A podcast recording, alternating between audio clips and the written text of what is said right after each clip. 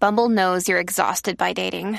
All the must not take yourself too seriously and 6 1 since that matters. And what do I even say other than hey? well, that's why they're introducing an all new Bumble with exciting features to make compatibility easier, starting the chat better, and dating safer. They've changed, so you don't have to. Download the new Bumble now.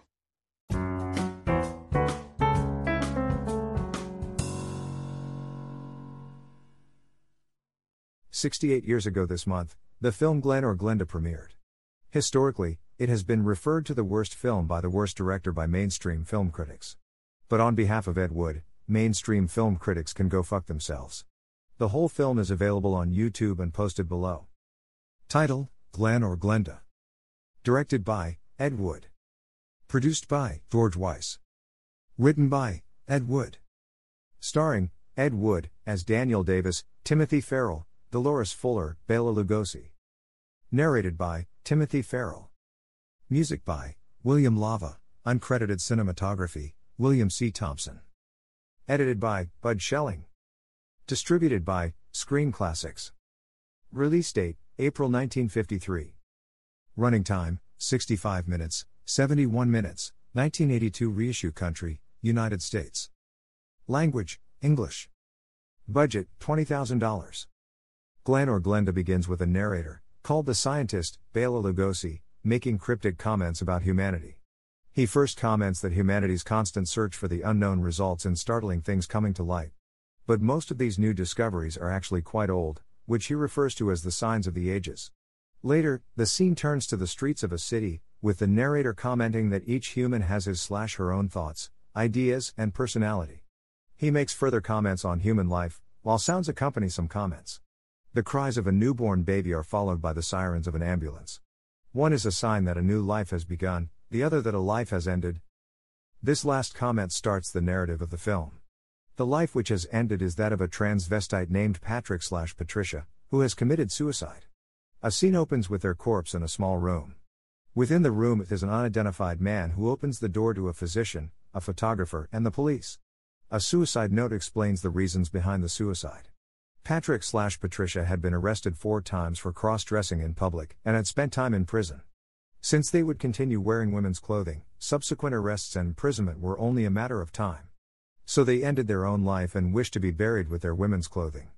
Let my body rest in death forever, in the things I cannot wear in life. Inspector Warren is puzzled and wants to know more about cross dressing. So he seeks the office of Dr. Alton, who narrates for him the story of Glen slash Glenda. Glen is shown studying women's clothes in a shop window. Dr. Alton points out that men's clothes are dull and restrictive, whereas women can adorn themselves with attractive and comfortable clothing. A flashback scene reveals that a young Glen started out by asking to wear his sister's dress for a Halloween party. And he did, despite his father's protests. But he then continued wearing his sister's clothing, and Sheila, the sister, eventually caught him in the act. She shuns him afterward. The narrative explains that Glen is a transvestite, but not a homosexual. He hides his cross dressing from his fiancée, Barbara, fearing that she will reject him. She has no idea that certain of her clothes are fetish objects for him. When Barbara notices that something is bothering him, Glen does not have the courage to explain his secret to her. She voices her suspicion that there is another woman in his life, unaware that the woman is his feminine alter ego, Glenda. The scene shifts from a speechless Glen to footage of a stampeding herd of bison, while the scientist calls for Glen to pull the string. Dance to that for which one is made, referring to the narrator pulling the strings of a hapless puppet who is not in control of his own destiny. Alton narrates that Glen is torn between the idea of being honest with Barbara before their wedding, or waiting until after. The narrative shifts briefly from Glen's story to how society reacts to sex change operations. A conversation between two average Joes concludes that society should be more lenient when it comes to people with transvestite tendencies. The story returns to Glen, who confides in a transvestite friend of his, John, whose wife left him after catching him wearing her clothes. Later, a scene opens with Glen slash Glenda walking the city streets at night. They return home in obvious anguish, when the sound of thunder causes them to collapse to the floor. The scientist cryptically comments Beware. Beware.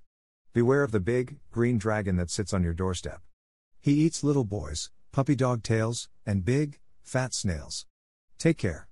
Beware. This serves as the introduction to an extended dream sequence.